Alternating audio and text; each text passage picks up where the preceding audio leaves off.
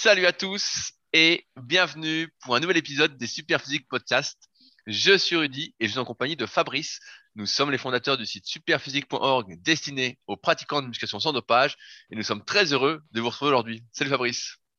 Salut Rudy. Salut à tous les super babouins. Alors, euh, il faut écouter le podcast de la semaine dernière pour comprendre la référence. Donc, comme l'a dit Rudy, nous avons fondé euh, le site www.superphysique.org en 2009, donc euh, ça fait plus de dix ans maintenant, avec la mission de promouvoir la, la, pratique de la musculation saine et des valeurs de persévérance et d'effort, vu que bah, c'est comme ça qu'est la musculation pour les gens qui prennent pas de dopage, c'est du boulot. Et euh, bah, à partir de là, il y a plein de projets qui se sont greffés au fil du temps. Donc, notamment euh, la fameuse application smartphone SP Training, un coach euh, dans votre poche, comme dirait Rudy, notre marketeur 101. c'est toi qui m'as tout appris, hein. tu m'as tout appris du marketing. Hein les compléments alimentaires Superphysique Nutrition qui sont vendus bah, sur la boutique du même nom euh, sur www.superphysique.org/nutrition. Voilà, donc toute une gamme de compléments euh, alimentaires euh, fabriqués en France, des compléments santé et des compléments sport. Qui et, sont si tout, et si tout va bien, nous aurons un nouveau complément d'ici la fin de semaine. Donc restez connectés. voilà. Il n'écoute pas, lui. Je lui ai dit, pas de teasing tant qu'on n'a pas la marchandise. Mais, je n'ai pas dit ce que c'était, alors ça peut être n'importe quoi. Et voilà, donc des compléments que nous-mêmes euh, nous prenons. Pas toute la gamme quand même d'un coup, mais en tout cas, euh, chacun de nous. Euh, pratiquement, toi, je sais que, tu es un gros consommateur du super viril. ouais, alors ça, je tendais le bâton. J'étais sûr que tu allais faire la blague. Et voilà, et également bah, le forum de discussion euh, Superphysique qui existe même depuis encore avant le site, depuis les années 2000, sur lequel on va chercher des questions qui sont ensuite répondues dans ce podcast. Et alors, il faut aussi que je parle d'autres projets de Rudy parce que sinon je me fais taper sur les doigts. Donc il y a son livre à Amazon qui se vend euh, assez peu, mais quand même plus que le mien qui est dans les limbes des classements. Mais c'est pas grave, je vis avec très bien comme ça. euh... si le monde veut pas être sauvé, moi j'y peux rien. La fameuse villa superphysique à Annecy où Rudy accueille des gens qui veulent s'entraîner au SPJ, mais également à Annecy, et puis en même temps qui veulent visiter les alentours et profiter de sa superbe conversation. Euh, Exactement, et qui, veulent rencontrer le chien Satanas. Et qui veulent euh, rencontrer, voilà, le, chien Satanas. Et euh, évidemment, le coaching de Rudy sur son site du même nom. Il y a aussi mon site qui parle de musculation avec Alter. Il y a même d'ailleurs le site de Loïc, euh, le responsable de notre boutique Superphysique Nutrition. Voilà, il y a des tas de choses et tout ça se retrouve depuis www.superphysique.org. Donc, les deux parties du podcast. La première partie, c'est les actualités, on va dire, on va appeler ça comme ça. Et la deuxième partie, c'est les questions. Alors, commençons par la partie actualité. Déjà, Rudy, navré, mais nous n'avons pas eu de commentaires pour savoir qui de nous deux était le super babouin. Donc, ah oui, c'est euh, vrai, c'est vrai, personne l'a dit. Ah, ça reste entier. J'avais complètement oublié parce que maintenant, pour l'histoire, on, fait on enregistre le lundi soir. Et c'est vrai que comme on le publie vendredi, bah, j'oublie ce que j'ai dit le lundi soir, vu que j'arrête pas de parler euh, tous les jours en podcast ou euh, sans arrêt. J'avais oublié. Bah, franchement, on sait tous les deux que c'est moi le super babouin. Que toi, tu es le babouin moyen, quoi. c'est ça. Euh, c'est pas toi qui dans ton classement est sauterelle et moi justement qui suis gorille ou euh, chimpanzé. Oui, c'est ça, t'es gorille. T'es gorille mais pourtant t'as pas un poil sur le caillou, c'est bizarre. bon, allez, parlons plus sérieusement, Rudy. Tu te souviens qu'il y a un an, j'avais dit que j'avais entamé une démarche euh, où chez moi je chassais euh, tous les produits ménagers qu'on pouvait trouver au supermarché qui contenait plein de saloperies et que je m'étais mis à utiliser massivement bah, du savon de Marseille ou du vinaigre blanc ou du bicarbonate euh, de soude. Voilà, enfin des, produits qu'on utilisait avant et puis que petit à petit on a cessé d'utiliser pour acheter euh, tous des produits qui étaient déjà faits. Bref, je suis, j'étais rentré dans cette démarche-là et d'ailleurs euh, je suis toujours dans celle-là. Et euh, par exemple, bah voilà, je lave la vaisselle avec du savon de Marseille, je me rase avec du savon de Marseille, je me lave au savon de Marseille, je fais euh, le, dans le lave-linge, je mets également du savon de Marseille. Et il y en avait un qui avait suggéré qu'on pouvait même se laver les dents avec du savon de Marseille. Et mine de rien, c'était il, y a, plus d'un an. Et donc, au début, je trouvais l'idée saugrenue, puis finalement, bah, j'ai euh, essayé. Et puis, ben, ça fait un an, en gros, que je me lave les dents avec du savon de Marseille. Alors, au début, ça faisait un petit peu bizarre dans la bouche, et puis finalement, euh, j'ai fini par euh, apprécier, en fait.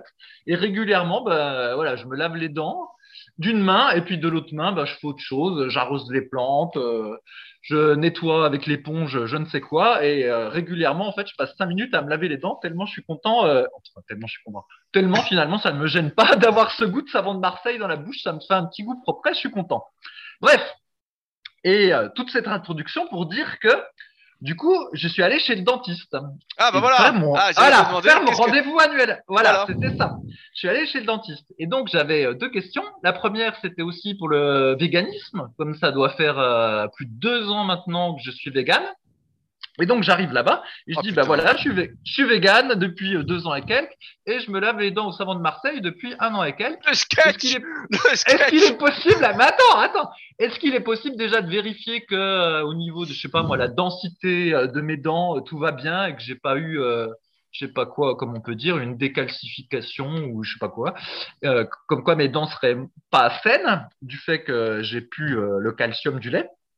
Et donc ça, elle a dit que sur une radio, on verrait rien, sauf si vraiment mes dents étaient devenues toutes pourries. Mais si elles étaient devenues toutes pourries, je le saurais. Et mais néanmoins, bah, il restait euh, à regarder le tartre par rapport au savon de Marseille. Eh bien, figure-toi que j'avais aucun tartre. En fait, euh, juste histoire de justifier le rendez-vous, elle a nettoyé un tout petit peu pendant 30 secondes et puis après, elle a appliqué une espèce de pâte, euh, je crois, pour lustrer. Bah, la partie des tartrages, en fait, a été très courte parce qu'en fait, j'avais pas de tarte. Alors, je ne sais pas si c'est spécialement louillé au savon de Marseille ou si c'est simplement que maintenant, je me lave les dents cinq minutes alors qu'avant, comme j'aimais pas spécialement le goût du dentifrice euh, classique, ça durait moins longtemps. Mais toujours est-il que, eh ben voilà, c'est une des séances les plus courtes de ma vie chez le dentiste. Mais alors, attends, c'est ça qui était très drôle. C'est que, donc, on discute savon de Marseille et puis elle, la dentiste, elle me dit euh, oui bah j'ai moi aussi je lave le je lave ma vaisselle au savon de Marseille euh, mais euh, au lave-linge j'y arrive pas ça ressort sale tout ça. Et donc moi je dis ah bah moi je fais aussi le, lave-linge avec le savon de Marseille. Je peux vous expliquer mais il y a des patients derrière vous avez peut-être pas envie d'entendre toutes les explications. Et aussi bien la, la docteure dentiste plus l'assistante se mettent à parler en chœur et, dire ah ben si, euh, donnez-nous les explications. Et moi d'aller expliquer comment on faisait euh, la lessive au savon de Marseille. Alors ah, l'homme du 21e siècle, quoi, l'expert ah en ménage, quoi. Et là, la folie. Et donc j'explique, je dis bah écoutez, vous prenez euh, une bouteille en verre vous prenez euh, un économe pour euh, les carottes et puis donc vous grattez euh, un petit peu de votre savon de Marseille, vous le mettez dans la bouteille en verre. Après, vous faites chauffer de l'eau comme si vous vouliez faire une tisane. Vous mettez l'eau chaude dans votre bouteille au verre, bouteille en verre, vous refermez, vous attendez un peu, vous remuez, de sorte que le savon de Marseille soit complètement dilué. Et vous mettez ça dans le compartiment lavage du lave-linge. Et puis dans la partie assouplissant, il faut mettre du vinaigre blanc et un peu euh, d'huile de lavande. Et là, toutes les femmes étaient euh, ébahies.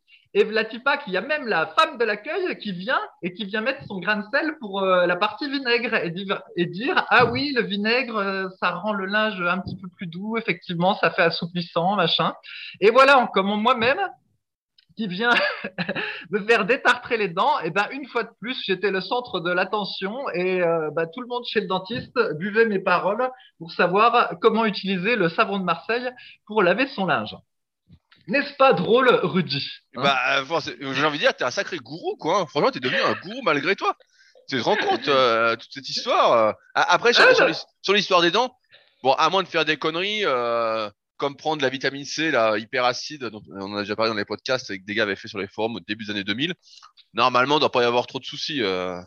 Oui, oui. Non, mais en fait, alors il faut savoir que le, père de ma femme était dentiste et, lui déjà à son époque, il disait que le dentifrice ça servait pas à grand chose en tant que tel. En fait, ce qui est important, c'est surtout de se brosser les dents et euh, de la même façon qu'en fait, quand tu te rases avec du savon, bah, c'est juste un, ça a juste un effet un petit peu lubrifiant pour que tu irrites pas trop la peau, mais que fondamentalement, euh, que ce soit du savon, de l'huile ou n'importe quoi, ça change pas tellement grand chose. Et puis là, bah, pour les dents, ce que tu mets sur les dents, euh, le dentifrice du savon de Marseille ou euh, n'importe quel truc qui, qui, permet de faciliter le, le, brossage, te motiver à brosser, au final, c'est ça qui compte plus que ce que tu mets. Bref. Et alors, du coup, je lui demande quand même pour la partie fluor. Ça, je voulais savoir aussi. Je lui dis oui, et alors, euh, par contre, dans le savon de Marseille, il n'y a pas de fluor, alors que dans les savons normaux, euh, bah, il y a du fluor qui est ajouté. Est-ce que ça va me pénaliser ou pas? Et vlati pas que je tombe sur une complotiste du fluor. Je suis du retour Et en gros, donc la dentiste, elle me dit, eh ben moi sur le truc là, moi je suis anti-fluor. Je trouve qu'il y en a déjà euh, beaucoup par ailleurs, donc euh, j'en donne pas à mes enfants et je prends pas de dentifrice au fluor parce qu'à mon époque, euh, on en avait en petite gélule, et c'est vrai, je sais pas si toi t'en avais eu en petite gélule quand t'étais petit, euh, Rudy, mais euh, moi aussi. Je sais, je sais pas. on avait des espèces de petits granulés qu'on donnait aux gosses, dont j'étais, et en fait, elle, a dit qu'elle en a eu et que probablement elle en a trop pris parce que maintenant elle a des, si j'ai bien tout compris, hein, il y a certains endroits dans ses dents où elle a des espèces de taches blanches, et j'ai cru comprendre que c'était lié à un surdosage en fluor. Et toujours est-il que ben voilà, la dentiste elle-même était plutôt anti-fluor ajouté et que déjà on en avait bien assez comme ça. Et donc par conséquent que le savon de Marseille, s'il contenait pas de fluor en plus, eh bien c'était tout à fait bien selon son point de vue, mais que tous les dentistes n'étaient pas de cet avis. Et là je me suis dit, décidément, dès que tu creuses un sujet, en réalité tu as toujours une espèce de polémique parce que tu vois là il n'y avait pas l'air d'avoir un consensus sur le fluor. Est-ce qu'il faut en avoir en plus? Est-ce qu'il faut pas en avoir en plus? Enfin bon. Euh, et donc, euh, nous, bah, on a vu qu'avec les compléments alimentaires, il y avait plein de sujets euh, polémiques où tout le monde n'était pas d'avis. Et ben là, euh, voilà, même chez les dentistes et le fluor, ils n'étaient pas d'avis. Donc, bah, c'était pour le l'anecdote du jour. Et euh, bah, tout ça Ah, pour dire que je vais continuer avec ce savon de Marseille qui décidément a des tas d'avantages. Ah, moi qui croyais que le véganisme plus les savons de Marseille allait faire tomber des dents, tes dents et t'allais nous dire, ils ont dû me faire un dentier. Bah non. Ouais, non, mais en fait, je suis assez épaté de cette affaire. Après, je vais pas euh, prendre des responsabilités sur la vie des gens, hein, parce que, comme j'avais déjà dit, vegan, on peut aussi faire n'importe quoi. On peut être vegan et acheter plein de paquets de gâteaux vegan et euh, à l'huile de palme et au sucre. Hein, l'huile de palme et le sucre, c'est vegan. Hein. Et puis, tu peux manger que ça et finir obèse. Et Tu peux même plus, aller au euh, fast-food vegan, à mon avis. Sois proche des gens un peu, Fabrice. Oh. Et puis, euh, tu peux perdre tes dents parce que t'as pas mangé de tofu avec le calcium qu'il y avait dedans. Enfin bref, tu peux vraiment faire n'importe quoi quand tu es vegan. Mais en tout cas, quand tu fais de manière euh, à peu près intelligente, ce qui semble être mon cas, bah, tu vois, ça fait deux ans et au final, euh, tout est comme d'habitude, voire mieux. Donc, euh, voilà. Alors, est-ce que tu as une autre euh, actualité Bien sûr, bien sûr. C'est une actualité dont tu t'en fous, mais où j'ai eu des, re- j'ai eu des retours. J'ai eu des Attends, retours. attends, ça va être sur ta respiration euh, ou alors ton outil qui calcule je ne sais quoi. Exactement. Et c'est sur les deux même. C'est sur les deux. Alors, en fait, ça fait plusieurs semaines que je parle de la mesure de la variabilité de ma fréquence cardiaque. Et donc, euh, Fabrice à chaque fois se fout de ma gueule, mais j'ai eu quelques messages en privé de personnes qui étaient intéressées de savoir où j'en étais de mes tests là-dessus. Et euh, pour dire que bah voilà, j'ai fait le test pendant une dizaine de jours.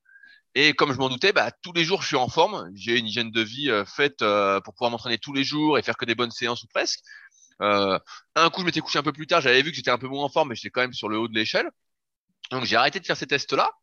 Euh, mais je pense que ça peut être peut-être utile pour quelqu'un voilà, qui s'entraîne euh, à un niveau très avancé pour, on va dire, auto-réguler ses séances, même si dans la pratique, comme dirait Fabrice, et là je suis assez d'accord avec lui, on sent très bien quand on n'est pas en forme, quand on n'a pas de jus, quand on a du quand on se met sous la barre.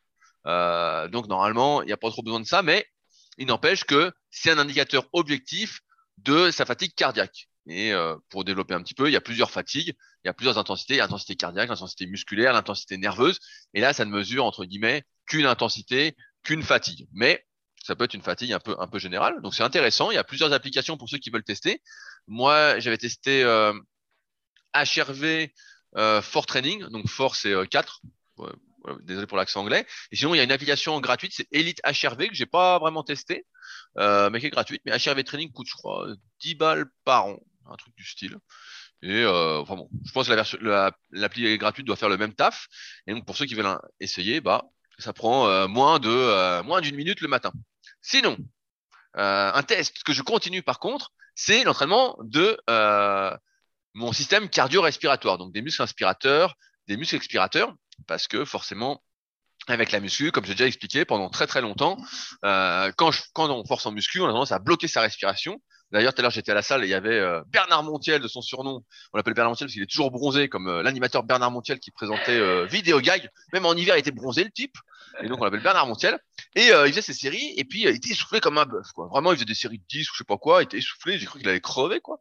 Et je lui dis, bah, il faut faire un peu de cardio. Et justement, il me dit, ouais, il me dit, quand je fais des séries, j'ai du mal à respirer. Et c'est vrai qu'en muscu, on a tendance, quand on s'entraîne, lourd surtout, bah, à tout bloquer et euh, à entraver sa respiration. Donc d'un côté, bah, on est plus fort comme ça, on est mieux gainé, mais de l'autre côté, ça aide pas à bien respirer, surtout qu'aujourd'hui, avec la vie stressante de beaucoup, euh, eh ben, on est sans arrêt en train de mal respirer, de pas bien remplir ses poumons, de mal utiliser son diaphragme, de pas avoir trop d'amplitude, d'avoir une respiration haute, comme on dit, et pas euh, basse.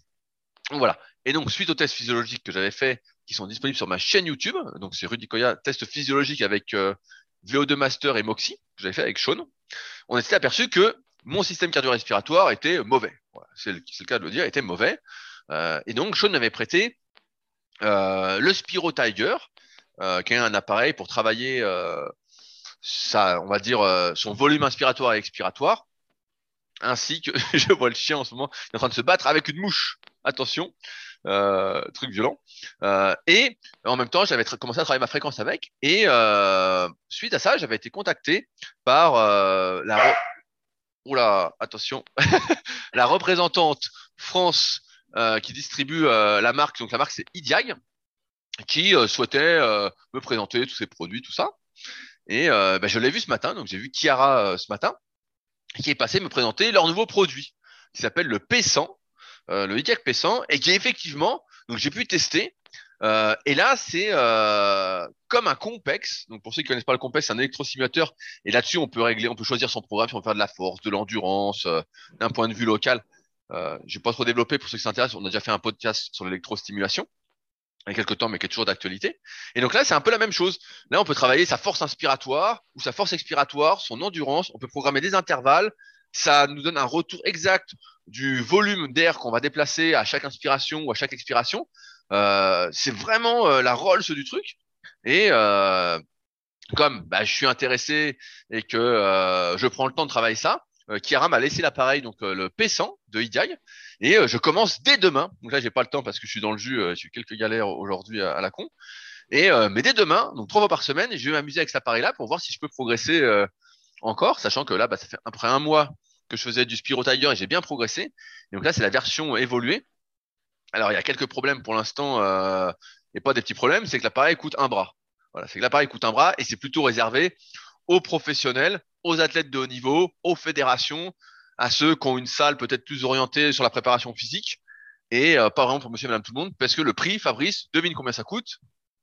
Non, je sais pas, vas-y, dis. Euh, l'appareil coûte 1500 euros. Ah oui, ça fait cher la respiration. Voilà, ça fait cher la respiration. Donc c'est vraiment, et c'est comme on explique à chaque fois dans, dans les podcasts, c'est qu'il y a plein de trucs qu'on peut travailler, euh, les étirements, les massages, la mobilité, euh, l'électrostimulation, les vêtements de compression, les exercices. On peut faire, euh, peut faire deux, trois exercices pour les mollets plusieurs fois par semaine. La marche, les enfin, on peut faire plein, plein de trucs. Il y a plein de trucs qui sont hyper intéressants, mais après c'est toujours pareil, c'est une histoire de compromis. Et euh, moi là, je m'intéresse beaucoup à l'entraînement cardio-respiratoire parce qu'on a décelé que c'était vraiment un de mes points faibles dans ma progression au kayak, euh, sans parler de la technique, tout ça. Et c'est pour ça que ça m'intéresse et que je prends le temps de faire ça. Mais c'est peut-être pas utile pour la majorité euh, d'entre vous, et même peut-être pour tout le monde, sauf si vous visez un niveau, on va dire, euh, supérieur, que vous êtes vraiment hyper motivé, que ça fait déjà des années que vous entraînez, qu'effectivement, vous sentez que, comme Bernard Montiel tout à l'heure, euh, vous respirez euh, comme un bras cassé. Voilà, là, dans ce cas-là, ça peut vous aider si c'est vraiment oui, un facteur limitant. Oui. Et pas convaincu. Ça, mais pour la muscu, ça sert à rien ton truc, Rudy. Celui qui, ton Bernard Montiel, là, faut qu'il court un petit peu plus euh, parce qu'il doit. C'est ce que je lui ai dit. Je lui ai dit de faire du cardio, euh, mais voilà. il m'écoute pas. Il m'écoute pas. je lui ai dit, non, mais... je lui ai dit, fais du cardio. Moi, je, je, je, vais dire un truc. Effectivement, dans le, avant, j'ai eu une période où j'avais coupé le cardio. En fait, quand j'étais adolescent, euh, j'en faisais pas mal. Et après, pendant, je sais pas, une dizaine d'années, peut-être, euh, j'ai arrêté d'en faire quand je travaillais puis que je me conservais mon temps euh, que pour la muscu. Et euh, régulièrement, c'est vrai que j'étais essoufflé pendant les séances, euh, en particulier quand je faisais du, du squat au-delà de séries de 5 reps, parce que j'avais une période où je faisais pas mal de séries de 5 reps au squat. Mais bref, quand je, voilà, ou quand je faisais des séries un petit peu plus longues, j'étais essoufflé. Et j'attribuais ça au fait que je m'entraînais à la manière euh, high intensity training, en allant à l'échec. Et, et que voilà, que j'avais un entraînement extrêmement intense, alors qu'en réalité, c'était un mauvais conditionnement physique, c'est ça? Est-ce qu'effectivement, ah tu peux être essoufflé quand tu retiens ta respiration sur plusieurs reps, ce qui est très con, hein, faut pas faire ça. Mais euh, si normalement tu respires à chaque rep, le truc on va dire normal, même si tu bloques ta respiration, euh, je sais pas, une petite seconde pendant la partie de la répétition où tu veux être gainé le plus possible, normalement c'est pas censé provoquer un gros essoufflement quoi. Euh, à part quelques exercices peut-être comme le hack squat, allez on va dire la, la presse peut-être, les fentes, voilà, quelques, une petite poignée d'exercices comme ça, mais normalement, il n'y a pas de raison d'être essoufflé en muscu si tu respires à peu près correctement, sauf si en fait tu as un très mauvais cardio. Et en fait, c'était mon cas à l'époque, j'avais un très mauvais cardio. Et une fois que j'ai repris l'entraînement euh, cardiovasculaire, qui à l'époque c'était très simple, je me suis mis à aller courir euh, trois fois par semaine, 40 euh, minutes, quelque chose comme ça, ça s'est amélioré.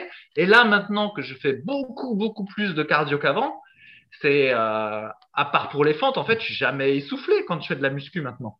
Et euh, c'est pas parce que je m'entraîne moins dur qu'avant, c'est qu'en fait avant j'étais, j'avais un mauvais cardio. Et donc voilà. Avant d'acheter un oui, bien sûr. c'est comme ça. Avant d'acheter oui, oui, un, un non, bien sûr, faut déjà faire un peu de cardio. On peut déjà commencer à courir et puis voilà. Mais là, toi, c'est toi, c'est pour le kayak, c'est différent. Ouais, c'est parce que, comme tu n'as pas suivi mes vidéos YouTube et mes tests physiologiques, tu aurais vu que d'un point de vue cardiovasculaire, je suis en méga forme, que d'un point de vue musculaire, je suis forcément en méga forme, et que le point limitant sur l'ergomètre, en tout cas, c'est vraiment le système cardio-respiratoire. Il y a un moment, j'arrive plus à faire rentrer assez d'air et donc je m'asphyxie.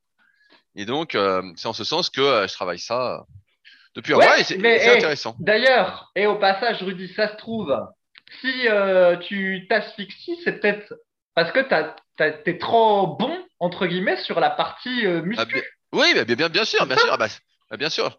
J'ai mon pote Bernard qui a fait les tests et lui euh, qui a des capacités respiratoires vraiment euh, énormes hein, à côté de moi. Et lui, c'est les muscles. Tu vois, lui, c'est vraiment les muscles qu'on cramait, quoi. C'est vraiment ça. Alors que moi, je peux tenir un, pas indéfiniment, mais voilà, je suis vraiment limité. Je suis à l'échec complet quand le souffle n'arrive plus à suivre. Ouais, bah en fait, ce qu'on voit, c'est que sur ton, sur ton type d'effort, à un moment donné, bah, les muscles, il faut les, les alimenter, je sais pas moi, en sang et en oxygène, et euh, bah, tu es aux limites parce que tu as trop de muscles, entre guillemets. Oui, bah, bah ça, ça, aussi, ça compte. Ah, c'est sûr, ça aussi, ça compte. Mais même en termes, on a fait, fait les tests, je spoil un peu pour ceux qui n'ont pas vu la vidéo, j'avais fait les tests de spirométrie, donc de volume inspiratoire et de force expiratoire, et j'étais un peu en deçà des normes par rapport euh, à euh, ma taille et mon poids. Et donc, euh, mais c'est sûr, plus tu as de muscles, on en avait déjà parlé, moins il y a un compromis à trouver euh, en fonction des activités sportives qu'on fait si on veut performer entre euh, un peu de muscles et trop de muscles. Quoi. Quand on en a trop, c'est sûr que c'est pas bon. On congestionne pour rien. D'ailleurs, Fabrice, tu ne congestionnes plus maintenant avec le cardio que tu fais quand tu te brosses les dents. Mais il y a une époque où tu n'as pas de cardio, tu congestionnais. Et moi aussi, hein, je rigole. C'est ça comme ça, mais oui, oui. Ou des fois, si tu fais jamais de cardio, tu as un mauvais système aérobie. On va simplifier comme ça. Et donc, euh, ouais, ouais, non, mais c'est, euh, moi, je trouve ça hyper intéressant parce que, comme on disait la semaine dernière, c'est des muscles en fait qu'on entraîne presque jamais. On entraîne jamais son diaphragme à pleine amplitude ou. C'est vrai qu'on pensait que ça se faisait naturellement, mais en fait, ça se fait pas euh, naturellement. Mais c'est sûr que les muscles et le cardio, c'est pas des, des, points faibles. Hein. J'ai toujours eu, de, de, base en plus, d'un point de vue, je pense génétique, un système cardiovasculaire en, en, béton. Voilà. Mais oui, mais oui, tu, es un bon super babouin. Tu es un bon super babouin. Bon, allez, je vais revenir à la muscu. Euh, donc cette fois-ci, je vais parler de la méthode. Je vais appeler ça la méthode Berserk. Oh là là là là Qu'est-ce que ça veut dire? Alors, moi-même, je ne sais pas ce que ça veut dire, mais quand il y avait un, je jouais à un jeu il y a très longtemps qui s'appelait Doom. C'est un des premiers jeux euh, en espèce de 3D. Là, il y a un nom plus spécifique, mais voilà. C'était un jeu 3D sur l'ordi où on tuait des monstres. Et euh, quand on se connectait au jeu, il y avait quatre ou cinq niveaux. Et je crois que le dernier niveau, ça s'appelait Berserk. En gros, c'était le, mode de jeu où tu avais des, bestioles de partout qui t'attaquaient et il fallait que tu te transformes euh, carrément en, un genre de démon pour réussir euh, à, ne pas mourir dans ce mode de jeu-là. Alors, en fait, ce que j'appelle la méthode Berserk, Alors, c'est pas une méthode qui est très efficace pour progresser en musculation. Mais mais ça- alors, ça sert à quoi? Ça sert à quoi? C'est quoi? Ça sert à se défouler, mais je sais que ça va pas te plaire, Rudy. Oh Alors, putain voilà- le- le- voilà ouais, le Franchement, le, le, le paissant de Idiag est beaucoup plus intéressant alors. Hein. Voilà. voilà le principe. Mais tu vas me dire si ça t'est arrivé, mais il est pas dit parce que toi, tu es, tu, tu aimes tellement la vie, Rudy, que tu n'entres pas dans ce mode-là. Alors, le principe est simple. Vous avez sûrement dans la vie de tous les jours des choses qui vous ennuient. Alors, ça peut être des fois, vous allez regarder l'actualité, puis il va y avoir quelque chose qui vous agace, ou euh, à votre boulot, il y a votre chef ou un collègue qui vous agace, enfin bref, plein de trucs qui vous agacent. Et l'idée, alors il y a plusieurs techniques, euh, donc c'est d'accumuler tous ces trucs-là qui vous agacent, de les garder en vous. Et donc, si vous faites de la méditation, il y a des techniques en gros pour évacuer ce qu'on appellerait ces mauvaises pensées. Donc, par exemple, euh, une, euh, comment dire, une, une méditation fréquente, c'est d'imaginer que chaque pensée, vous l'observez comme si vous étiez un tir extérieur. Là, vous la mettez sur une feuille et puis vous regardez la feuille s'envoler et en gros, vous faites glisser toutes vos mauvaises pensées euh, comme ça. Et après, du coup, après votre séance de, de, de méditation, eh ben voilà, vous, vous êtes tout neuf, euh, vous avez évacué toutes ces mauvaises pensées, puis vous vous êtes dit bon après tout, euh, si mon chef est un gros con, c'est pas très grave, la vie continue quand même. Ou après tout, euh, voilà, si j'avais telle ou telle galère, c'était pas grave. Donc ça, c'est la méthode 1. Mais l'autre méthode, c'est de tout garder pour soi et d'attendre sa séance de muscu du soir ou du lendemain. Et si en plus vous êtes dans un jour où vous êtes très en forme, eh ben il faut que toute cette euh, mauvaise énergie, euh, toutes ces mauvaises pensées, vous les fassiez ressortir pendant votre séance de muscu en vous transformant en étant très très énervé, que ça vous mette très en colère. Un petit peu à la, à la manière dont Yann s'entraînait, mais lui, il arrivait à s'entraîner comme ça euh, tout le temps. Voilà, Yann. euh, Eh, Yann se était énervé. Il était énervé. je sais pas comment il faisait, mais lui, il s'entraînait comme ça tout le temps, alors que moi, bah, il faut que j'ai euh, un certain nombre de trucs qui m'agacent pour que ça ressorte d'un coup. Et il faut aussi que ce soit un jour où je suis en forme. Et alors là, Rudy, quand tu es particulièrement en forme et qu'en plus tu es particulièrement énervé, tu peux pas te limiter à faire euh, quatre séries d'un exo, quatre séries d'un autre, euh, trois séries d'un autre, et puis passer au groupe musculaire suivant. Tu, ce serait trop du gâchis. Donc là, tu vas prendre le premier exo de- du groupe musculaire en question. Avec un peu de chance, c'est ta séance dos et puis tu peux faire du rowing à un bras. Ou avec un peu de chance, c'est ta séance cuisse puis tu peux faire des fentes. Et comme toi, tu aimes bien le développé couché, on va dire que voilà, c'est ta séance pec et tu peux faire du développé couché. Et là, à la place de faire quatre séries, eh ben, tu vas en faire plein, tu vois. Tu vas en faire, par exemple, euh, une dizaine.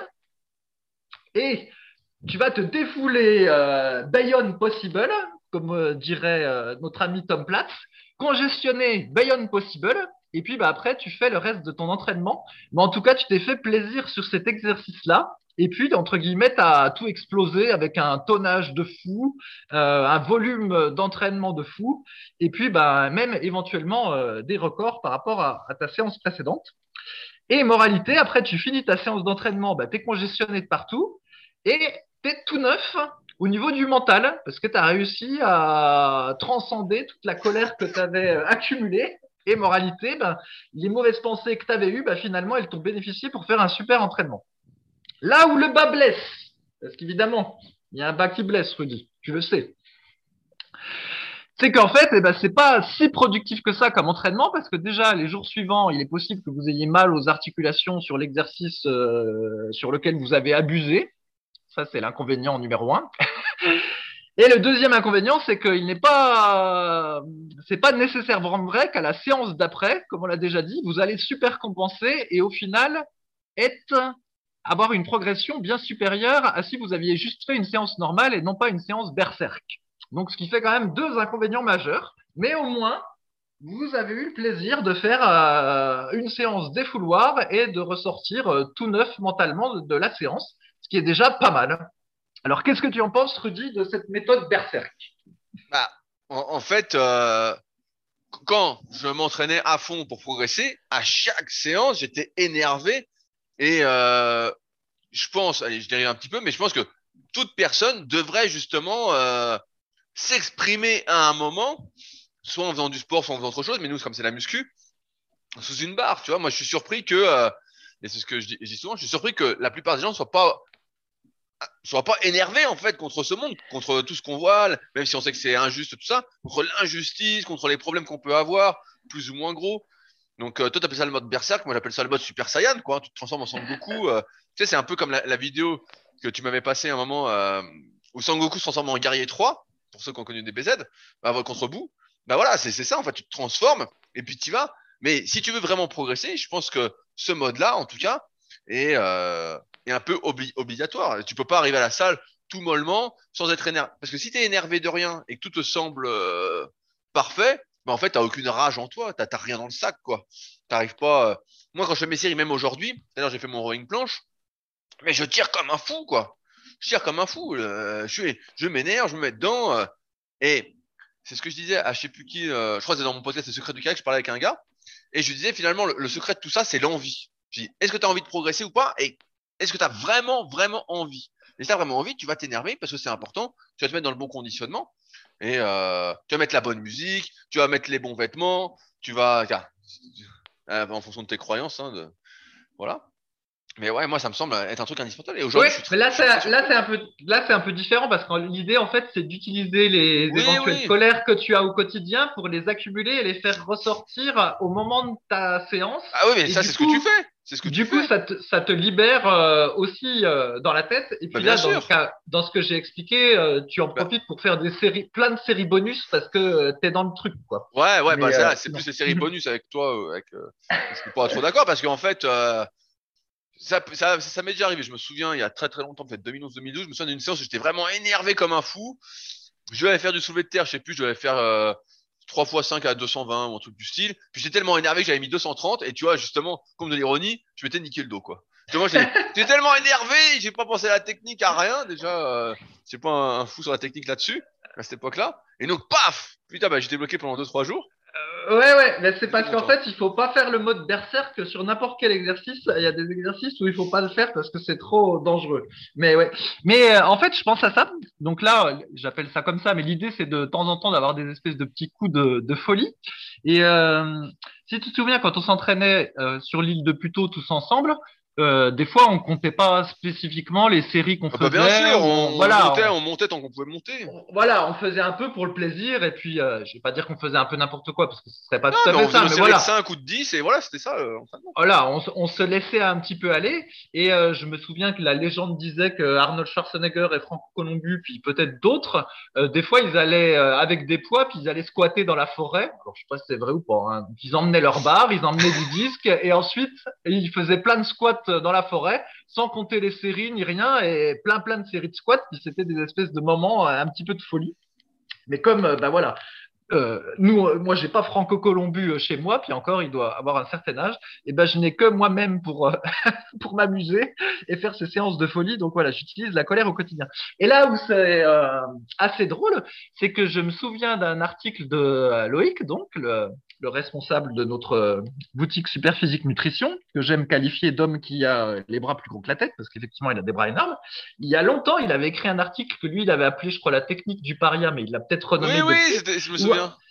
Où, en gros, il expliquait exactement la même chose. C'est qu'il accumulait tout, tout ce qui, voilà, tous les petits problèmes qu'il pouvait avoir dans la vie, et il les concentrait en fait durant sa séance d'entraînement et il avait appelé ça à l'époque la technique du paria. Et ce qui était rigolo, c'est que du coup, lui et moi, de manière euh, complètement euh, voilà, sans, sans qu'on se fréquente de manière euh, directe, eh ben on faisait exactement la même chose. Ah, bien sauf que moi j'appelle ça le mode berserk et lui il appelle ça la technique du paria. Donc c'est Moi j'appelle ça le mode super saiyan.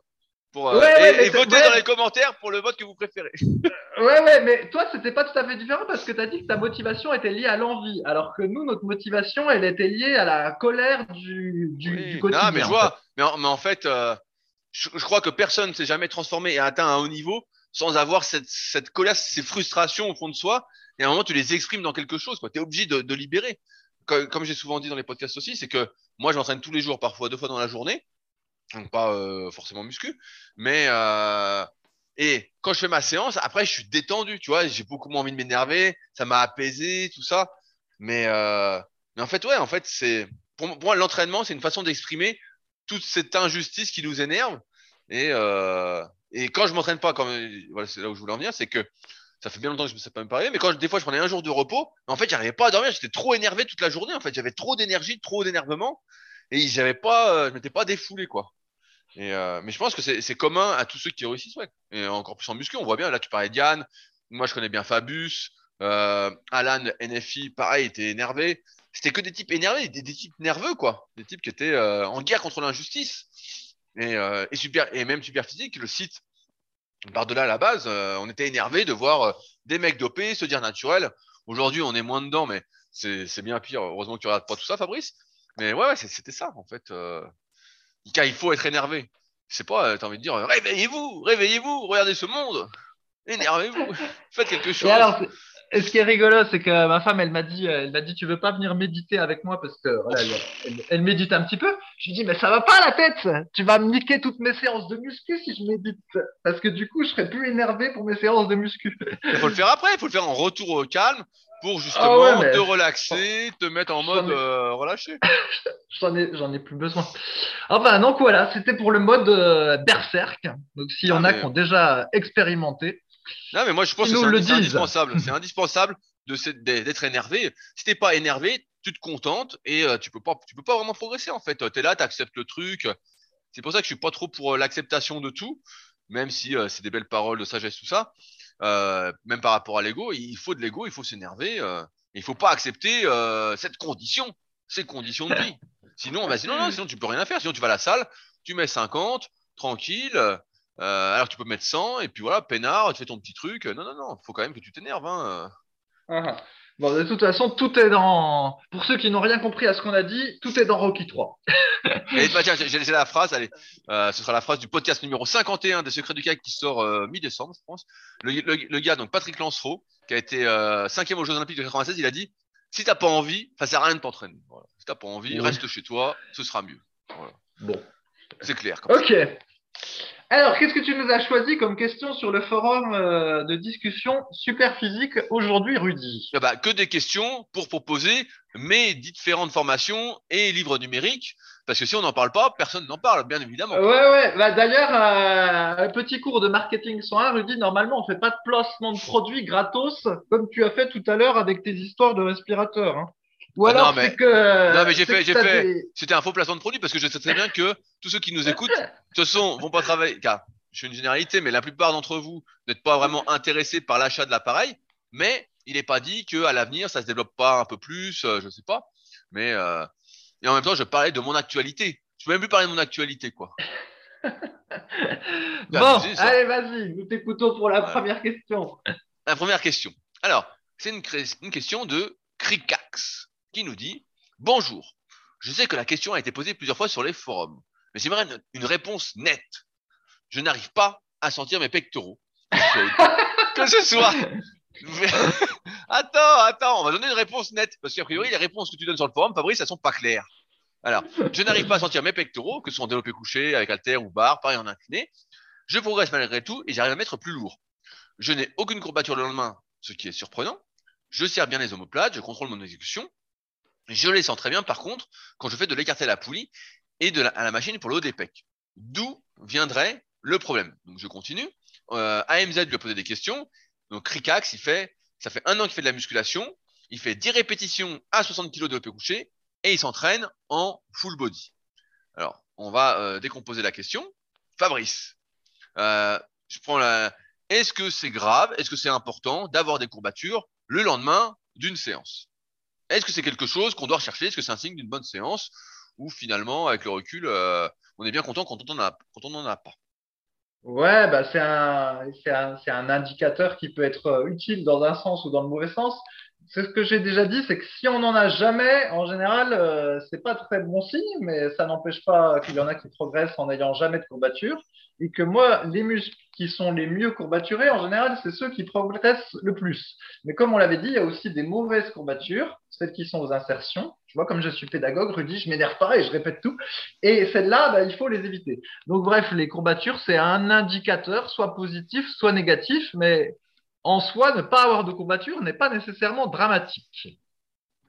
Voilà. Bah, moi, je pense même avec le recul que euh, si on a des courbatures un petit peu, c'est bien. Si on a des courbatures qui sont handicapantes, comme peut-être des courbatures d'insertion, des mauvaises courbatures, parce qu'on a fait des mouvements avec trop d'amplitude par rapport à soi, on a surétiré ses muscles et euh, ces tendons, ces, tissus conjonctifs, bah là c'est quand même pas bon. Donc un peu de courbature pourquoi pas, mais avec le recul et les années, moi je serais bien content de ne pas avoir de courbature. Hein. Euh, continuer à progresser sans avoir de courbature parce que quand on a des courbatures, on sent que ça handicape un peu. Euh, et Fabrice nous l'a d'ailleurs expliqué il y a quelques semaines avec la randonnée où quand il avait pas fait l'écu juste avant, ça allait beaucoup mieux qu'avec ces quelques courbatures où il avançait plus et se faisait doubler par des grands-mères. Donc voilà. Donc ensuite, euh, est-ce que c'est normal qu'il n'arrive pas à sentir ses pectoraux? Donc je vais prendre la question et je vais y répondre de manière pédagogique. Euh, aujourd'hui, Crickax, il s'entraîne en full body. C'est-à-dire qu'il fait, allez, on va être sympa, il fait peut-être deux exos pour les pecs maximum dans sa séance, euh, qui fait deux à trois fois par semaine. Il fait 10 à 60 kilos au développé couché, ce qui est une perf, on va dire, euh, de semi-débutant. Voilà, bah, ça fait un an qu'il s'entraîne, c'est à, peu près ça. Et de mon expérience, c'est normal en fait qu'il ne sente pas beaucoup ses pectoraux parce qu'il utilise des charges assez faibles et on sait que les circuits nerveux, euh, les sensations, c'est quelque chose qui se développe au fur et à mesure qu'on progresse et qu'on prend du muscle. Plus on a de muscle, plus on a de sensations. Euh, et l'erreur que beaucoup font, c'est, comme Crickax aujourd'hui, c'est de dire, je m'entraîne, je comprends pas, j'ai pas de sensations, euh, malgré tout je progresse, et pendant la séance, bah, je vois bien que les pecs gonflent un peu, euh, ça, mais j'ai pas assez de sensations, est-ce que c'est normal Est-ce que je peux pas fausse route?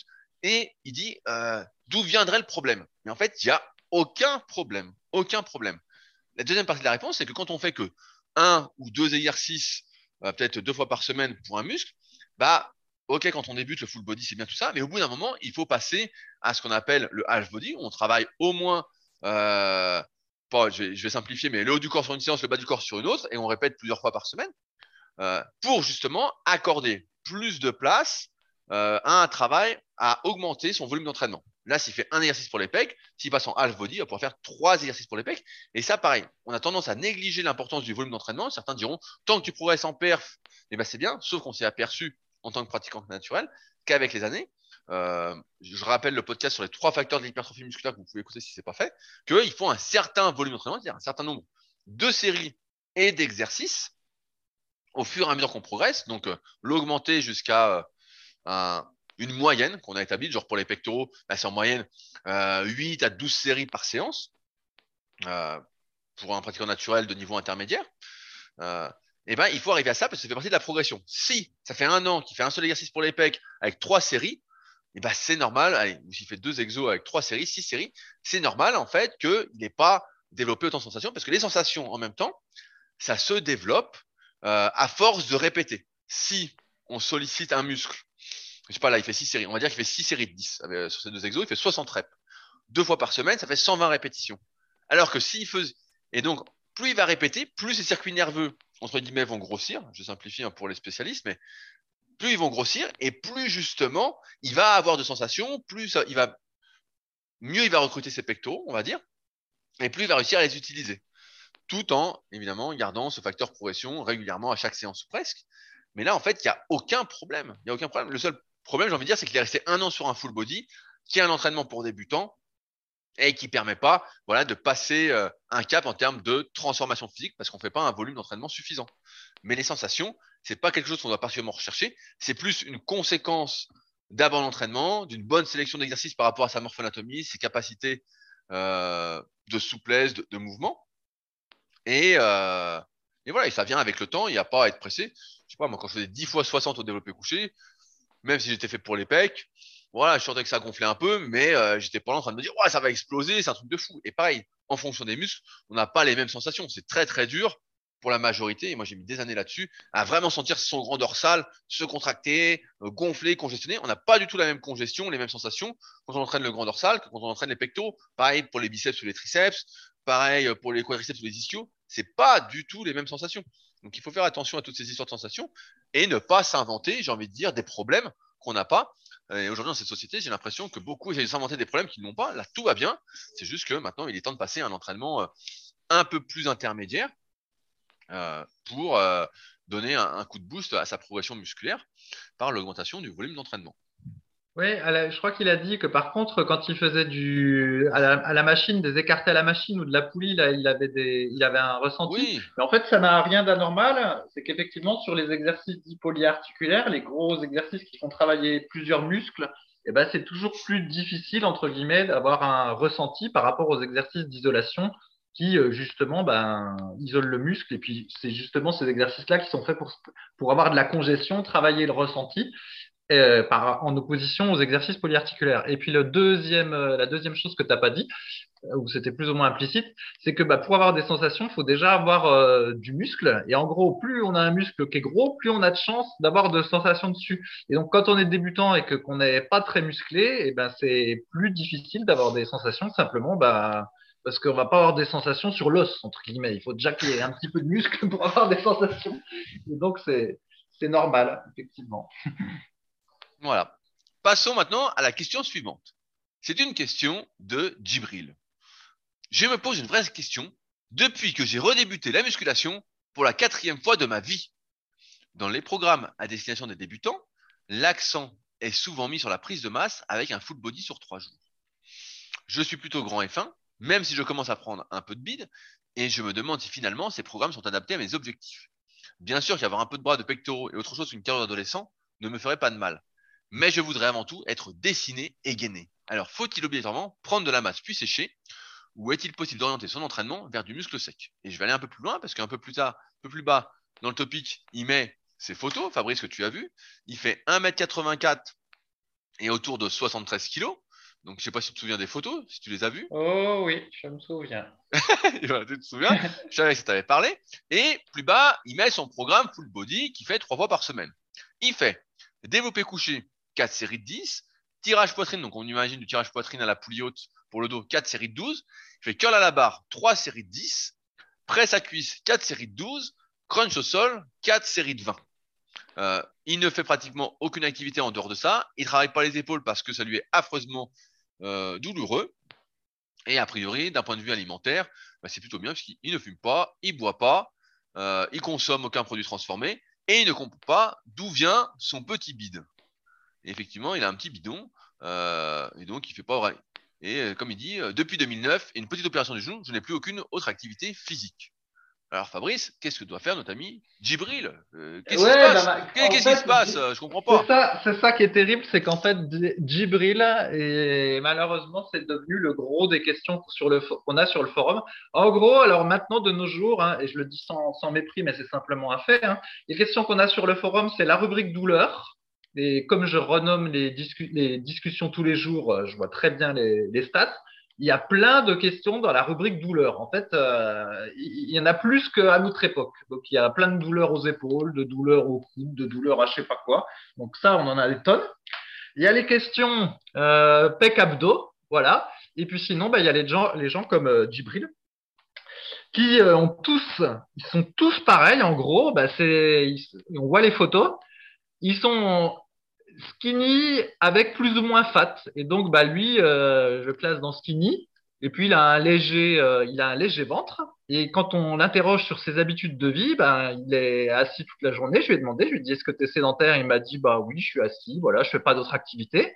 Et donc, du coup, il s'étonne que même en mangeant correctement, parce qu'il nous précise qu'il prend pas d'aliments transformés, ce qui est bien, euh, effectivement, ça c'est différent de ce que font la plupart des gens, et eh ben il est quand même un petit ventre, bah, simplement parce que quand tu es assis toute la journée puis que tu fais euh, aucune activité, même là après sa reprise de muscu, encore on ne sait pas depuis quand il a repris, mais voilà, quand tu fais aucune activité, y compris avec un tout petit peu de muscu, et eh ben tu es quand même sédentaire, comme on l'avait rappelé dans un, comme on l'avait dit dans un précédent podcast, et en, et en réalité, ben effectivement, tu peux avoir du bide en faisant ça parce qu'il suffit de manger un tout petit peu pour, euh, pour, grossir.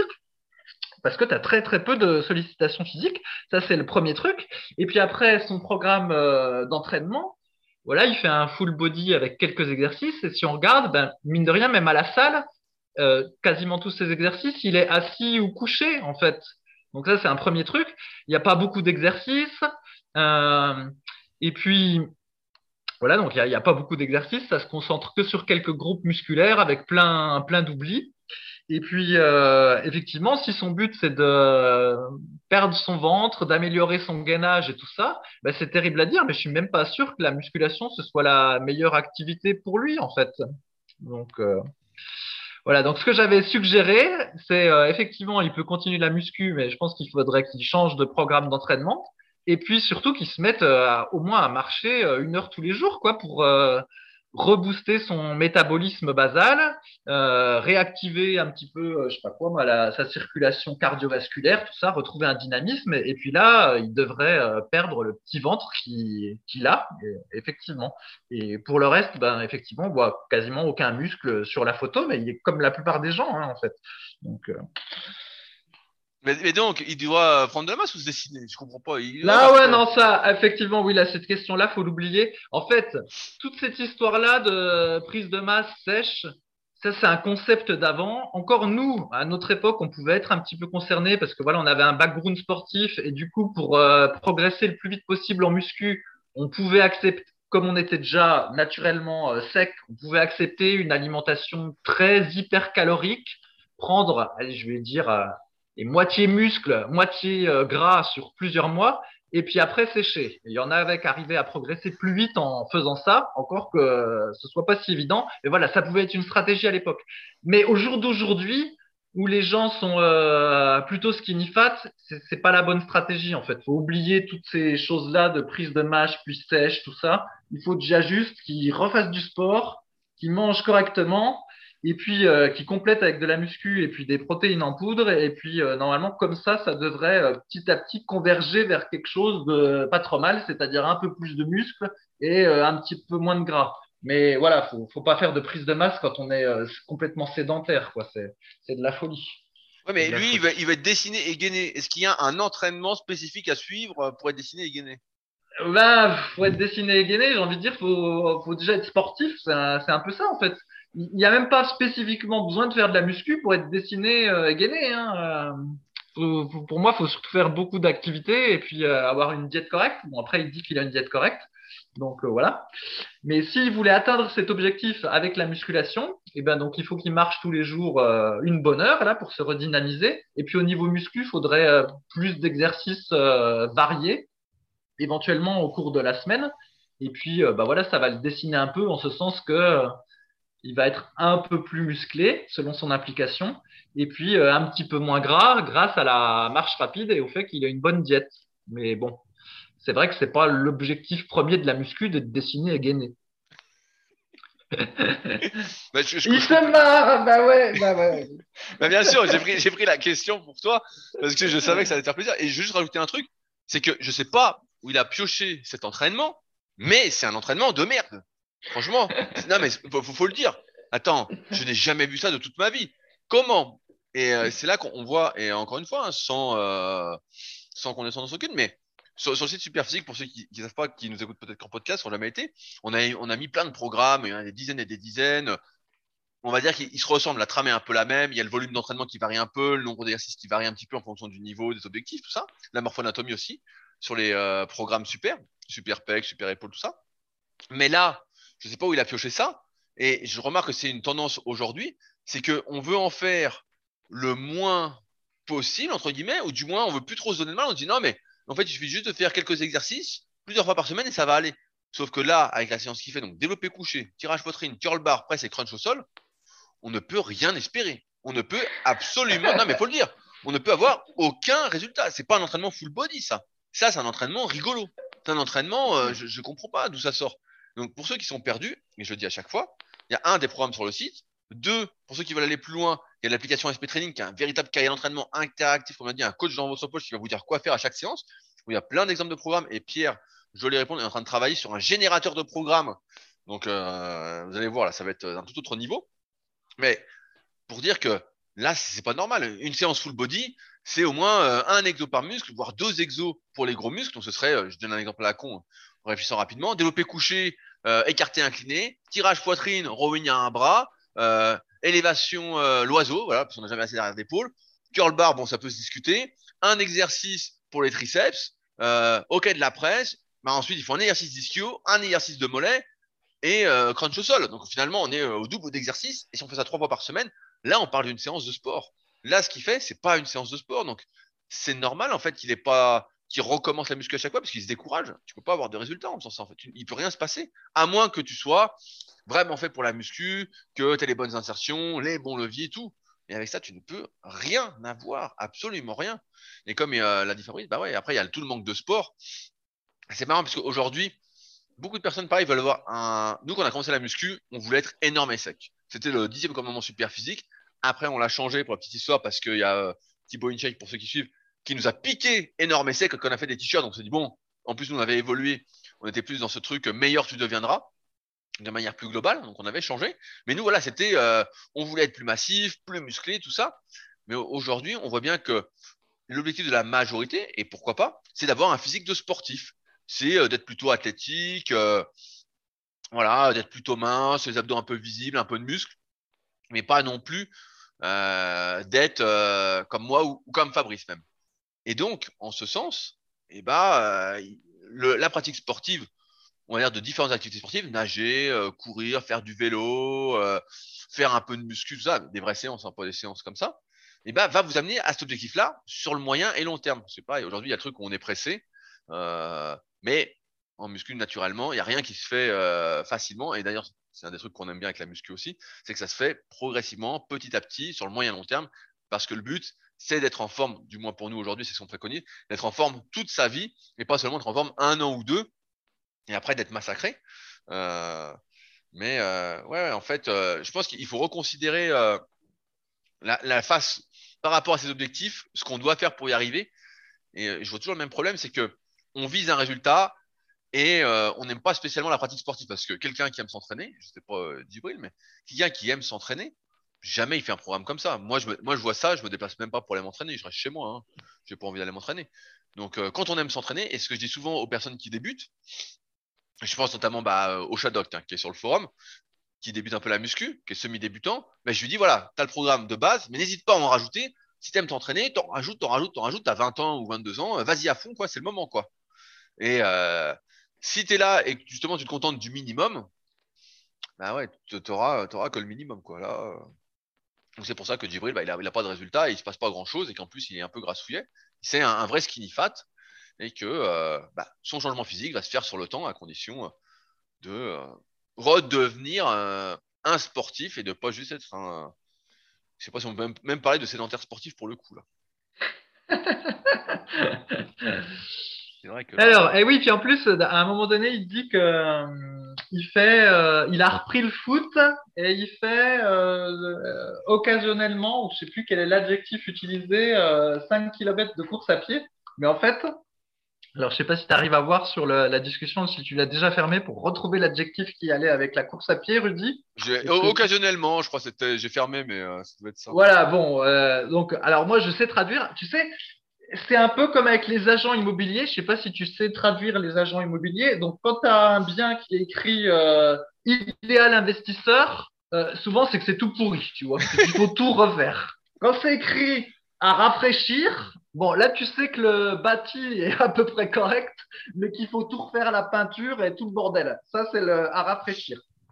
Après, quand ils te disent euh, euh, très calme, très calme. Alors là, ça veut dire que c'est euh, au fin fond euh, du trou du cul de la campagne.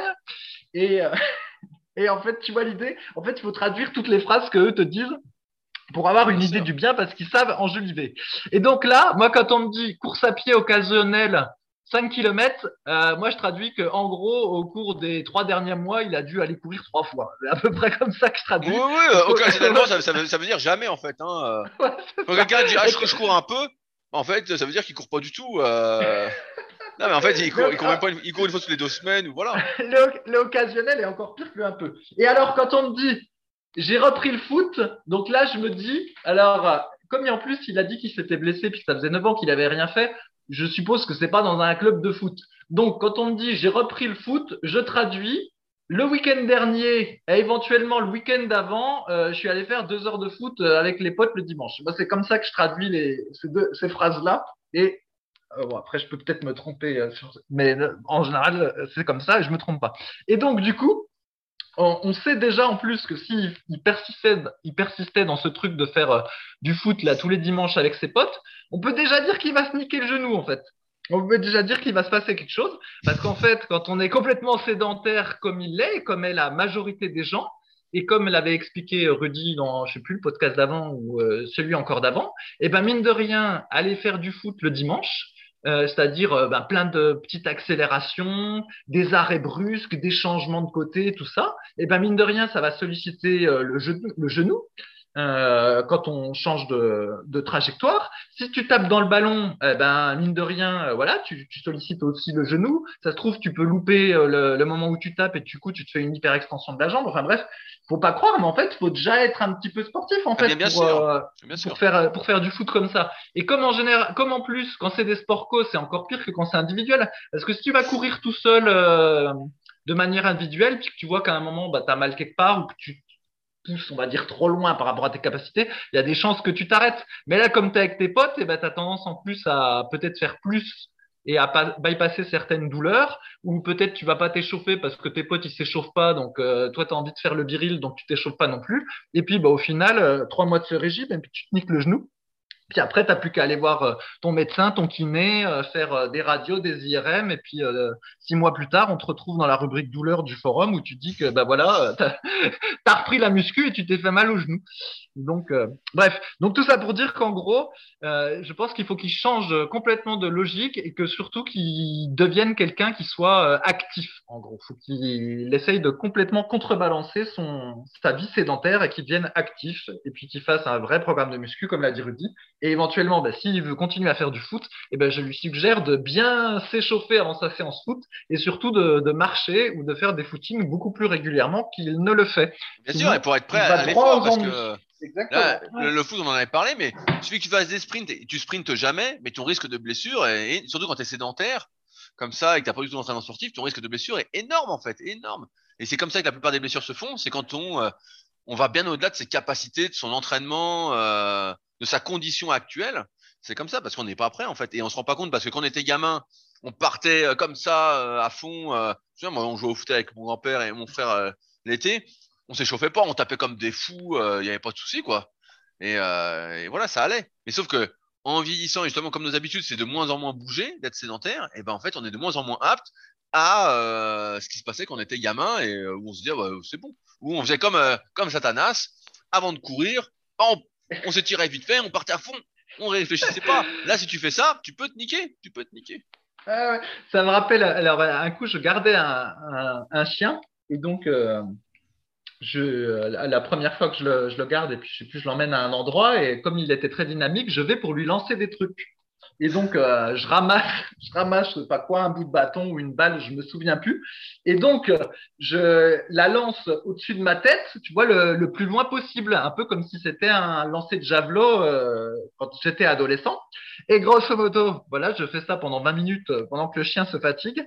Et ben, je suis rentré chez moi, figure-toi, j'avais réussi à me faire mal à l'épaule. Bien Et sûr, là, je me suis sûr. dit, je me suis dit, putain, le type, donc le type c'est moi pour ceux qui suivent pas, il fait de la muscu, il fait de la corde il fait des mobilisations articulaires, des étirements, de la course à pied, de la natation, tout ça. Sauf que, ben voilà, pas échauffé le matin à faire un geste que je fais jamais, c'est-à-dire euh, lancer une balle ou un bâton plein de fois de suite, et ben j'avais déjà un peu l'épaule euh, qui tirait. Alors évidemment c'est pas une blessure parce que du coup je suis un petit peu sportif on va dire, mais en fait j'aurais, ça se trouve si j'avais été sédentaire, j'étais foutu de m'être niqué l'épaule en lançant les trucs aux chiens. Et c'est là que je me suis souvenu qu'en fait il y avait beaucoup de gens quand ils lancent euh, des balles aux chiens, ils ont même un comment dire, un, espèce d'outil maintenant pour faire ça. Ça ressemble à, euh, quelque chose comme euh, ils ont à la pelote basque, un espèce de gant qui permet de lancer la balle sans trop d'effort, parce qu'effectivement, bah, mine de rien, lancer la balle le plus loin possible par le haut, quand t'es pas habitué, eh ben, tu peux même réussir à te niquer. Et moralité, les jours suivants, pour me préserver de la blessure, je lançais la balle par en dessous tout doucement, mais surtout pas par le haut comme un javelot, parce qu'en fait, c'était, euh, ben, en fait, j'étais pas habitué, puis entre guillemets, j'avais même pas la condition physique pour faire ça. Donc, euh, c'est te dire, Rudy, euh, ce qu'on Bah, devient allez. avec toute cette sédentarité. Je, je finis, je finis sur une anecdote. Euh, sou- souvent, les pratiquants de muscu, bah voilà, ils disent ah j'aimerais bien faire un sport de combat, j'aimerais bien faire de la boxe. Ça, ça, ça revient perpétuellement, je vois. Euh, le mythe un peu de la tête complet. Et euh, je me souviens que bah, Karim de la team Super Physique, il y a une dizaine d'années, il avait été euh, dans une foire, euh, pas la foire du trône, mais euh, tu sais les, les foires qu'il y a. Et il y avait à l'époque, je sais pas si ça existe toujours, il y avait ce truc où tu tapais dans un punching ball et ça disait la force que tu mettais. Oui, oui, je vois très bien ce que c'était. Ouais, voilà. Et, et, donc, bah, Karim était vachement fort hein, en muscu. Euh, à l'époque, je sais pas, il doit faire 3 x 6 à 130 au coucher euh, pour 85 kg de poids de corps. Enfin bon, il est toujours fort. Hein, je crois qu'il avait fait un direct à 160 au squat. Je me demande voilà, si voilà, pas sur exactement. le, exactement. Peut-être même à, à, à, 180, je sais pas. Mais enfin bon, il était hyper, il a été fort. Hein. Et euh, il va dans ce truc-là, et puis il dit Allez, ouais, bah, je vais essayer. Les mecs le chauffent. Ah ouais, toi, t'as l'air balèze, vas-y et tout. Et donc, il avait fait le truc. Donc, il, donc, il faisait du coucher lourd. Hein. Le gars, il s'entraînait bien, il s'est tiré, il était bien, quoi. Franchement, euh, nickel. donc, il tape comme un fou. Et il s'était euh, déchiré le labrum de l'épaule. Il a dû se faire opérer, le gars. Franchement, un coup, il a mis un coup. Donc, pas d'échauffement, rien en plus. Bah, tu, tu te fais chauffer, tout ça. Et donc, il donne un coup. Bah, forcément, il est, il est pas prêt à pousser, à donner une super vitesse, à taper le plus fort possible parce que la muscu, on faisait jamais de maxi, on faisait jamais d'explosivité, tout ça. Rien à voir avec le, le, geste de la boxe, quoi. Et ben, il s'était pété le labrum. Il a dû se faire opérer. Et euh, quand j'avais des nouvelles encore à, l'époque, ben son épaule a mis, euh, je sais pas, il y avait l'opération, ça a mis quelques mois avant de revenir, et après il avait mal, il pouvait plus faire de dips, ça lui tirait encore, et euh, tout ça pour dire que ouais, on croit qu'on est prêt, mais en fait on n'est pas prêt, et euh, on peut se blesser assez facilement, mais on peut aussi ne pas se blesser facilement en faisant les bons choix et en comprenant ce qu'on essaye de vous partager aujourd'hui. Mais tu vois, ça, ça ouais, ouais, ouais. arriver vite. Hein. N'est pas Mike Tyson qui veut. Hein. Pas Mike Tyson. Ouais, ouais, alors encore que Mike Tyson, dans sa biographie, à un moment donné, je sais plus, en sortie de boîte, euh, il faut un pain à un type. Sauf que bah, lui, il était habitué à mettre des pains avec des gants. Et là, bah, il met un pain sans gomme et il s'est. Euh, alors, je sais plus si c'était fracturé ou quoi. Il s'était niqué la main, en fait. Hein. Tout Mike Tyson qu'il était. Parce que probablement, en fait, ça. Il avait effectivement une force euh, démentielle, mais le, ses articulations des doigts étaient, étaient pas renforcées parce que d'habitude, il tapait avec des gants. Et donc, du coup, ma moralité, c'était péter les doigts. Donc, tu vois, hein, même Mike Tyson, comme quoi tout s'entraîne, comme tu le fais avec ta respiration, et que bah, quand c'est pas entraîné, euh, on peut avoir des, des problèmes. Bah, mais bien sûr, bien Ah ouais, sûr. c'est terrible. Hein. Ah ouais. Non, mais c'est- on a l'impression que c'est fou quand on dit ça comme ça, mais en fait, euh, quand t'es pas prêt, t'es pas entraîné pour un truc, bah, c'est la meilleure façon de te blesser que de le faire. C'est vrai quand quelqu'un me dit, ah, moi, je fais la muscu, je vais aller faire de la boxe, je dis, fais gaffe. Je dis déjà, faut que t'aimes te prendre des coups dans la tronche. Alors peut-être qu'au début, t'en prends pas parce que t'apprends la technique. Donc déjà, euh, faut aimer ça. Et d'autre part, euh, vas-y mollo au début, parce que si tu t'énerves et que tu veux taper fort, euh, tu peux te défoncer, quoi. Tu peux vraiment te défoncer. Ah, moi, j'a- j'avais fait du kickboxing quand j'étais. euh, ah là là, Jean-Claude Fabrice est parmi nous. Eh ouais, tu te souviens, bah, j'ai déjà dû, euh, j'ai déjà dû raconter. En fait, ouais, j'avais m'étais mis à faire du karaté euh, après m'être fait rosser euh, en cours de récréation là en sixième. Du coup, ma mère, elle m'avait mis au karaté. Bref, j'avais, ça m'avait bien plu. Et puis à un moment donné, j'en avais marre parce que le karaté, tu dois contrôler euh, tes coups en fait. Et moi, je contrôlais bien, mais de temps en temps, il y en avait qui contrôlaient pas. Du coup, bah, je m'étais pris deux, trois coups alors que moi, j'en donnais na- jamais. Et du coup, ça m'avait agacé. Bon, en réalité, j'avais fini euh, au kickboxing. Et euh, je trouvais ça, euh, je trouvais ça pas mal. Alors évidemment, c'est toujours plus, encore que ça dépend des gens, mais c'est toujours plus sympa de donner des coups que d'en recevoir. Même s'il y en a qui, qui semblent préférer l'inverse, hein, qui sont un petit peu euh, maso, on va dire. Mais euh, déjà à l'époque, et pourtant, tu vois, quand tu es en amateur comme ça à l'entraînement, tu as un espèce, t'as un casque sur la tête, hein, une espèce de casque, donc qui amortit les coups que tu te prends. Et puis en plus, euh, voilà, t'en prends pas beaucoup de, de coups dans, dans, des entraînements, en tout cas ceux que je faisais. Mais déjà, j'avais remarqué que le lendemain, quand j'allais en cours, je me souviens, c'était cours de SVT, ça s'appelait cours de biologie. Et ben, j'étais pas pas toujours frais en fait. Alors, je sais pas si c'était euh, dans ma tête ou quoi, psychologique, mais euh, en fait, j'avais l'impression que euh, voilà, comme s'il y avait un espèce d'effet résiduel sur les coups que je m'étais pris la veille. Alors, est-ce que c'était dans ma tête ou pas? Je ne sais pas. Mais en réalité, euh, au bout d'une petite année, je me suis dit, oh, ça doit pas trop faire du bien, euh, ça, Ah non. donc je vais arrêter. Bien sûr, des, des démences Voilà. précoces, hein. euh. Ah bah ouais, tout, tout- tout à, tout fait. Bah là, c'est des, des rugbyman. Il y a pas longtemps, il y a eu un article qui montrait euh, bah, y en avait plein qui avaient justement tout à fait des démences précoces et ils disaient euh, c'est pas assez mis en avant, mais oui, euh, le rugby, on est des guerriers, mais à la fin, euh, voilà, on finit un petit peu fou. Bah, comme euh, comme Mohamed Ali, hein, malheureusement, qui a fini euh, parkinsonien de manière très très précoce, alors que bah, c'était un dieu de la boxe. Comme, comme en foot Ah. américain, où il y a l'excellent film à regarder qui s'appelle euh, Seul contre tous ou Concussion en anglais avec Will Smith, où c'est l'histoire justement d'un d'un médecin euh, qui montre, parce que les gars de la NFL disaient non, non, non, ça fait rien du tout les coups sur la tête. Puis en fait, tous les gars perdaient la tête et euh, c'est le médecin qui a prouvé que effectivement, euh, ça, ça foutait la merde hein, de se prendre des Ah coups, ouais. des coups, des coups. euh. Et alors, attends, je finis sur un truc, Rudy, pour te montrer que vraiment te- tout joue. Donc là, comme j'avais raconté, je peux plus aller, euh, enfin, j'évite d'aller courir parce qu'il y a les chasseurs et donc, bref, j'ai pas envie de me prendre une balle. t'es un vrai gibier, quoi. voilà. Du coup, euh, je bourrine la corde à sauter euh, sur ma terrasse. D'ailleurs, même là, je me dis, je pense que je suis encore capable de me prendre une balle, vu que tu peux être dans ta voiture puis te prendre CF, euh, un fait divers qu'il y a eu il n'y a pas si longtemps. Mais donc, bref, donc je fais de la corde à sauter. Et puis, donc, j'ai revu euh, une des vidéos que j'avais achetées de Ross et Namet, là, je ne cesse de parler, où voilà, il donne un cours de corde à sauter avec tout des, des choses à faire, des pas différents, machin. Bref, donc je m'y entraîne et je m'amuse à faire ça sur ma terrasse, mais avec des chaussures. J'ai des chaussures. Et alors, euh, un coup, le soir, euh, je montre à ma femme, je dis, oh là là, je suis content, j'ai appris euh, tous des nouveaux pas, voilà, je fais ce qu'il y a dans la vidéo, gna je progresse, voilà. Et euh, je lui dis, euh, tu veux que je te montre, tu veux que je te montre? Alors évidemment, elle, dit, bon, bah vas-y, montre-moi pour me faire plaisir, alors qu'elle s'en bat les, les on va dire. Et, et du coup, je, je lui montre, sauf que comme j'étais euh, à la maison, j'avais pas les chaussures, donc je lui montre pieds nus. Et euh, voilà, je lui montre pendant une minute les petits pas que j'avais faits. Et ben, je te jure, après la minute en question, je marche. Et là, je me dis, oh, bah tiens, j'ai un petit peu mal à la cheville. Et en fait, j'ai fait une minute de saut varié sur le carrelage, sans chaussures, alors que je fais de la corde à sauter tous les deux jours depuis euh, plusieurs semaines. Et ben, je m'étais déjà très légèrement fait mal à la cheville. Alors évidemment, c'était trois fois rien. Au bout de dix minutes, je sentais plus rien. Mais déjà, rien que ça, j'avais déjà réussi à me faire un petit peu mal. Et comme quoi, euh, faut vraiment faire attention à ce qu'on fait parce que sinon, il nous arrive des malheurs. Donc, si je lui avais montré pendant un quart d'heure, ah bah ça y est, ça se trouve, je m'étais défoncé la cheville, puis pendant deux semaines, c'était fini la corde à sauter. Donc, euh, bah, heureusement, c'était qu'une minute. C'est pas beau d'être sédentaire sportif, quand même. hein. Et le pire, c'est qu'en plus, nous, on peut, on n'est même pas sédentaire sportif en fait, parce que toi, tu fais ton kayak euh, plein, et puis moi, je suis quand même beaucoup moins assis derrière l'ordinateur que je n'étais avant. Donc, euh, le terme sédentaire, il s'applique même plus, tu vois. Mais euh, bon, c'est tellement facile de, de sneaker. Bah, il, nous, il nous- il réalité nous que, faut voilà. un nouveau terme pour nous, hein. Je sais pas comment on peut s'appeler. euh. Ouais, les, le- les pe- les je petits sportifs, je sais pas. Rejoignez, sais pas, rejoignez, rejoignez le club des petits sportifs. Je sais pas ce qu'il faut faire, Rudy, mais bon. Si, bah moi, je, je sais ce, qui- je sais ce qu'il faut faire, mais c'est inapplicable. Donc, euh, je dis, comme je dis à tout le monde ou à mes élèves en PPL, je dis, c'est une histoire de compromis. Faites ce dont vous avez besoin en priorité et moins ce, que, ce dont vous n'avez pas besoin pour l'instant. Il sera toujours temps de changer plus tard, mais. Bon, alors est-ce qu'on en a fini avec les questions? Et c'est l'heure de la balade Bah, du oui, ou est-ce qu'il y a encore sûr. une question?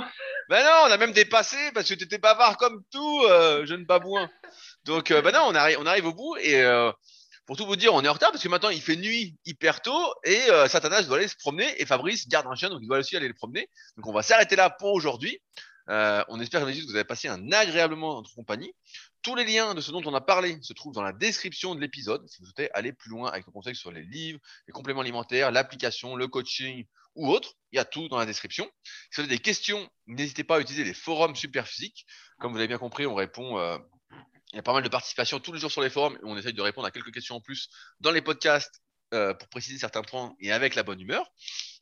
On apprécie également les commentaires, que ce soit sur euh, Google Business, que ce soit sur Apple Podcast. Euh, ça fait toujours plaisir d'être soutenu, d'être encouragé. Euh, même un petit merci, ça fait plaisir. Et donc, je m'arrête là et on se retrouve la semaine prochaine pour un nouvel épisode avec les petits sportifs. Salut à tous. Salut, au revoir.